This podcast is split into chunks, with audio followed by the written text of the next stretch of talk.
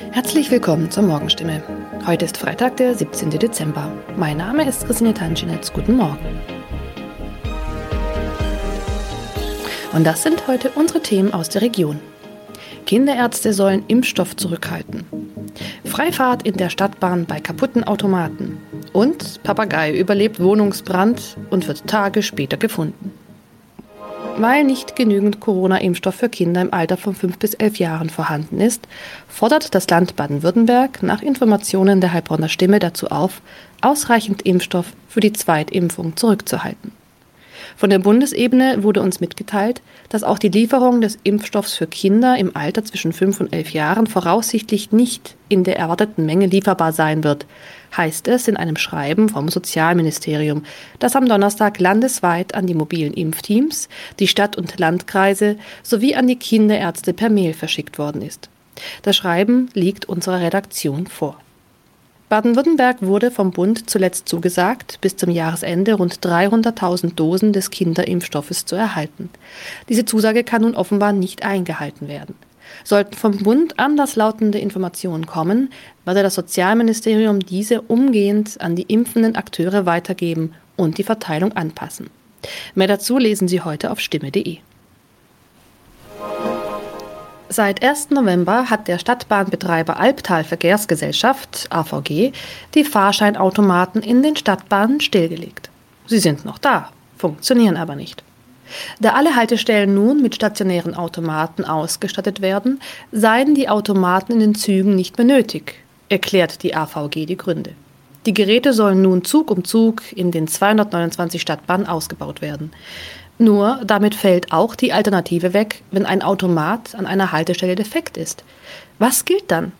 Manchmal sind Haltestellen einige Kilometer entfernt. Soll ein Kunde, der vielleicht wichtige Termine hat, so einen Umweg auf sich nehmen, wenn ein Automat an einem Haltepunkt defekt ist? Oder gilt eine Kulanzregel und er darf dennoch in die Bahn einsteigen? AVG-Sprecher Michael Kraut stellt für das Gebiet des Karlsruher Verkehrsverbunds klar, Dort dürfen Fahrgäste bei einem defekten Automaten an der Haltestelle einsteigen. Sie sollten den Defekt entweder dem Stadtbahnfahrer oder gegebenenfalls dem Prüfpersonal in der Bahn melden. In dem Fall werde kein erhöhtes Beförderungsentgelt verhängt. Man könne jederzeit prüfen, ob eine Störung an einem bestimmten Automaten vorlag. Auch im Heilbronner Hohenloher Haller Verkehrsverbund gilt diese Kulanzregel. Mehr dazu lesen Sie auf stimme.de. Am vergangenen Samstag kam es in Neckargartach zu einem Wohnungsbrand, bei dem ein Mann und ein Papagei verletzt wurden. Ein zweiter Papagei blieb unverletzt. Später stellte sich heraus, dass sogar ein dritter Papagei in der Wohnung sein müsste. Wenige Tage nach einem Hausbrand in Heilbronn haben Feuerwehrleute einen überlebenden Papagei aus einer betroffenen Wohnung gerettet. Ein aus der Wohnung geretteter Papagei wurde zudem vorsorglich einer Tierklinik übergeben. Der andere Vogel blieb am Samstag unverletzt. Doch damit war das Papageienproblem noch nicht gelöst. Denn am vergangenen Dienstag habe sich der verletzte Bewohner bei der Polizei gemeldet und mitgeteilt, einer seiner insgesamt drei Papageien müsste sich eigentlich noch in der Wohnung befinden. Tatsächlich entdeckten die Einsatzkräfte nach langer Suche den Vogel. Später konnten sie das Tier wohlbehalten an den Besitzer übergeben, wie es heißt. Soweit die Nachrichten aus der Region. Übrigens, die Corona-Fallzahlen in Stadt und Landkreis Heilbronn bleiben auf hohem Niveau, sind in den letzten Tagen aber deutlich zurückgegangen. Bleibt das so, wird am Sonntag die Ausgangssperre für ungeimpfte aufgehoben. Ob das eintrifft, erfahren Sie auf jeden Fall aktuell auf stimme.de. Haben Sie Kritik, Fragen oder Anregungen zu unserem Podcast? Dann schicken Sie einfach eine E-Mail an podcast.stimme.de. Weiter geht es hier mit Nachrichten aus Deutschland und der Welt mit unseren Kollegen und Kolleginnen aus Berlin. Ich verabschiede mich für diese Woche. Wir hören uns im neuen Jahr wieder und ich wünsche Ihnen eine besinnliche Weihnachtszeit und einen guten Rutsch. Vielen Dank und schönen guten Morgen. Ich bin Maja Däne und das sind heute unsere Themen aus Deutschland und der Welt. Rettungsmission der Bundeswehr in Afghanistan. Mehr als 1600 Menschen sind evakuiert, möglicherweise stecken aber immer noch hunderte Deutsche dort fest. Merkel in Moskau. Die Bundeskanzlerin trifft heute den russischen Präsidenten Putin am Jahrestag des Giftanschlags auf den Kreml-Gegner Alexei Nawalny. Und Corona erneut auf dem Vormarsch. Das Robert Koch Institut sieht den Beginn der vierten Pandemiewelle. In Afghanistan läuft die Rettungs- und Evakuierungsmission der Bundeswehr weiter auf Hochtouren. So viele Menschen wie möglich, so schnell wie möglich, das ist die Devise bei der Evakuierung in Kabul. Die Bundeswehr hat bisher mehr als 1600 Menschen aus Afghanistan ausgeflogen. In Kabul ist gestern Abend eine weitere Maschine mit mehr als 230 Menschen an Bord gestartet und die nächste Maschine steht schon bereit. Mittlerweile hat sich allerdings herausgestellt, dass sich offenbar doch noch mehr deutsche Staatsbürger in Afghanistan aufhalten als bisher gedacht. Von noch 100 Deutschen in Afghanistan war das Auswärtige Amt zum Zeitpunkt der Machtübernahme der Taliban ausgegangen. Diese Zahl hat sich vervielfacht und immer noch melden sich weitere, die raus wollen.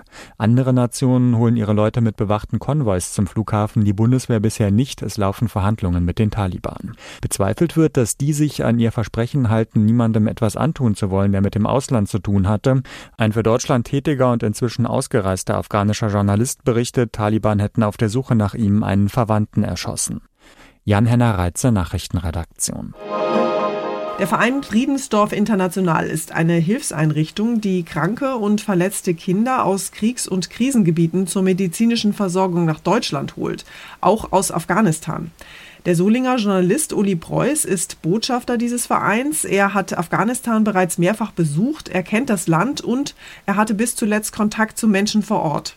Herr Preuß, was geht Ihnen denn durch den Kopf, wenn Sie die aktuellen Bilder aus Kabul sehen? Zuerst einmal war ich wie alle anderen überrascht, wie schnell das ging. Da rasen zwischen 50 und 80.000 Taliban-Kämpfer durchs Land und eine Armee von rund 300.000 Mann hat ihnen nichts entgegenzusetzen. Erklären kann ich mir das nur mit einer Art Kriegsmüdigkeit. Keiner will mehr kämpfen. Aus gutem Grund und wohl zu Recht. Wenn dort ein Afghane heute 40 Jahre alt ist, dann hat er nie etwas anderes erlebt als Krieg. Sind denn derzeit noch Mitarbeiter des Friedensdorfs in Afghanistan im Einsatz? Wir hatten gerade zwei Helferinnen vom Friedensdorf genau zu der Zeit in Kabul, als die Stadt quasi überrannt worden ist. Wenn alles so gut läuft, werden Ende des Monats rund 30 kriegsverletzte Kinder in Düsseldorf landen und in deutsche Krankenhäuser gebracht. Aber wer weiß das jetzt schon? Birgit und Claudia, diese zwei sehr erfahrenen Helferinnen, sind Gottlob wohlbehalten mit der zweiten deutschen Bundeswehrmaschine rausgekommen. Die Bundeswehr war ja in Afghanistan 20 Jahre lang im Einsatz. War das jetzt alles sinnlos oder glauben Sie, dass dort trotzdem etwas erreicht werden konnte?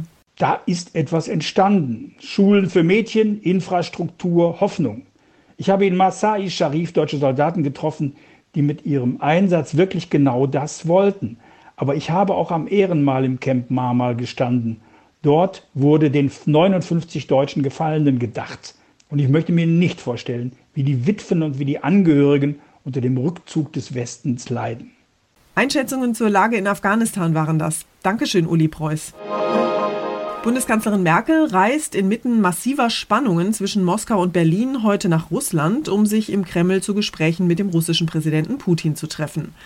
Merkels Besuch in Moskau fällt mit dem Jahrestag der Vergiftung des russischen Putin-Gegners Alexei Nawalny zusammen. Der 45-Jährige sitzt ja derzeit in einem Straflager und er macht den Kreml-Chef persönlich verantwortlich für das Attentat am 20. August 2020. Bundeskanzlerin Merkel hatte gefordert, den Anschlag aufzuklären und Nawalny freizulassen. Aber es stehen auch noch andere schwierige Themen auf der Tagesordnung von Merkel und Putin. Die Lage in Afghanistan, die Ostsee-Pipeline Nord Stream 2, der Ukraine-Konflikt und die Lage in Belarus. Das Treffen hier in Moskau ist auf mehrere Stunden angelegt, inklusive Mittagessen. Die Kanzlerin will zum Auftakt einen Kranz am Grab des unbekannten Soldaten niederlegen. Eine wichtige Geste für die Russen. Anlass ist der 80. Jahrestag des deutschen Überfalls auf die Sowjetunion. Aber dann haben Merkel und Putin ein Programm mit vielen Konfliktthemen. Die Kanzlerin dürfte einmal mehr die Freilassung von Putins Gegner Nawalny fordern und kritisieren, dass Russland Ermittlungen nach der Vergiftung Verhaftung des Oppositionellen ablehnt. Es gilt aber auch als sicher, dass Putin hier in der Sache hart bleibt. Aus Moskau, Ulf Mauder. Gesundheitsexperten haben ja schon seit Wochen davor gewarnt und jetzt ist es wohl tatsächlich soweit. Die vierte Welle der Corona-Pandemie hat in Deutschland begonnen. Zu diesem Schluss kommt das Robert Koch Institut in seinem neuen Wochenbericht. Deutlich früher als im vergangenen Jahr steigen die Infektionszahlen nämlich wieder rasant an. Aber anders als damals können jetzt Impfungen vor Infektionen schützen. Insgesamt sind inzwischen mehr als 58 Prozent der Menschen in Deutschland vollständig geimpft. Experten haben es schon lange befürchtet. Seit einigen Wochen steigt auch die Inzidenz und jetzt ist die Welle da. Schon rund fünf Wochen früher als im letzten Sommer. Vor allem Jüngere seien betroffen und Urlaubsrückkehrer und fast alle Infizierten haben die besonders ansteckende Delta-Variante. In Kitas und Schulen halten sich die Ausbrüche noch in Grenzen, aber in einigen Ländern sind auch noch Ferien. Die RKI-Experten sagen, die Gesundheitsgefährdung ist für die knapp 60 Prozent Geimpften hierzulande moderat. Wer aber noch nicht oder nur einmal geimpft wurde, für den ist die Gefahr hoch.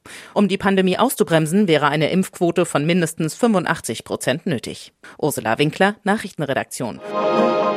Unser Tipp des Tages heute für alle, die wissen wollen, welche Rechte und Pflichten ungeimpfte eigentlich haben. Was dürfen Geimpfte und was soll ungeimpften verboten werden? Das ist eine Frage, die momentan heiß diskutiert wird. Einige Fußballvereine haben zum Beispiel schon erklärt, dass die Gruppe der ungeimpften nicht mehr ins Stadion darf. Aber wie sieht das eigentlich juristisch aus? Welche Rechte und welche Pflichten haben ungeimpfte tatsächlich? Wir haben dazu mal den Rechtsanwalt Rudolf Ratzel gefragt. Der ist Vorsitzender des Ausschusses Medizinrecht im Deutschen Anwaltsverein. Herr Ratzel, einige Fußballvereine wie Borussia Dortmund oder der erste FC Köln haben ja erklärt, ungeimpfte dürfen nicht mehr ins Stadion. Und einige Restaurants oder Cafés wollen künftig auch nur noch geimpfte bedienen. Ist das überhaupt rechtens? Ja, also private äh, Betriebe, Restaurants, also alles, was nicht zur Daseinsvorsorge gehört, können derartige Bestimmungen aufstellen. Das ist zulässig, ja. Eine generelle Impfpflicht schließt die Regierung ja bislang aus. Wäre das denn juristisch überhaupt möglich, die Menschen zur Impfung zu zwingen?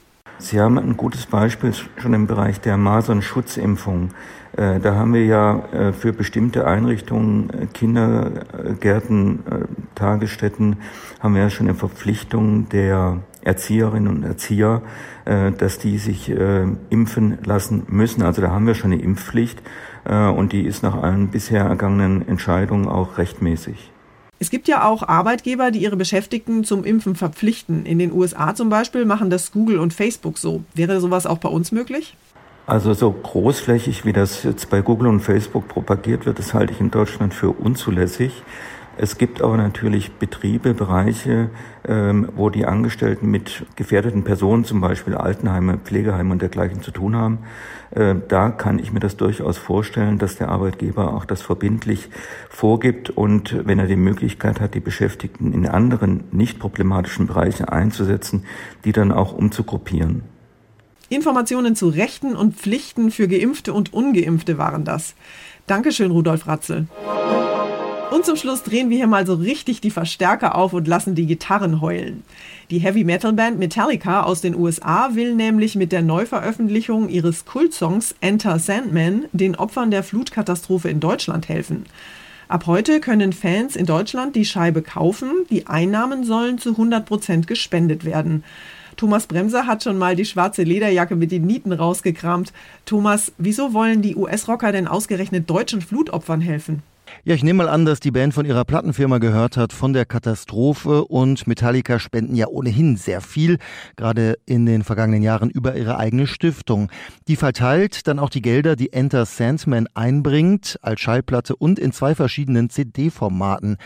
Auf der Maxi-CD sind noch drei weitere Aufnahmen drauf, unter anderem zwei Live-Mitschnitte aus den 90ern aus Stuttgart und Frankfurt. Die Platten sind nur für Fans in Deutschland erhältlich und sind limitiert. Das war's von mir für heute. Ich bin Maja Däne und wünsche Ihnen ein schönes Wochenende. Tschüss und bis Montag.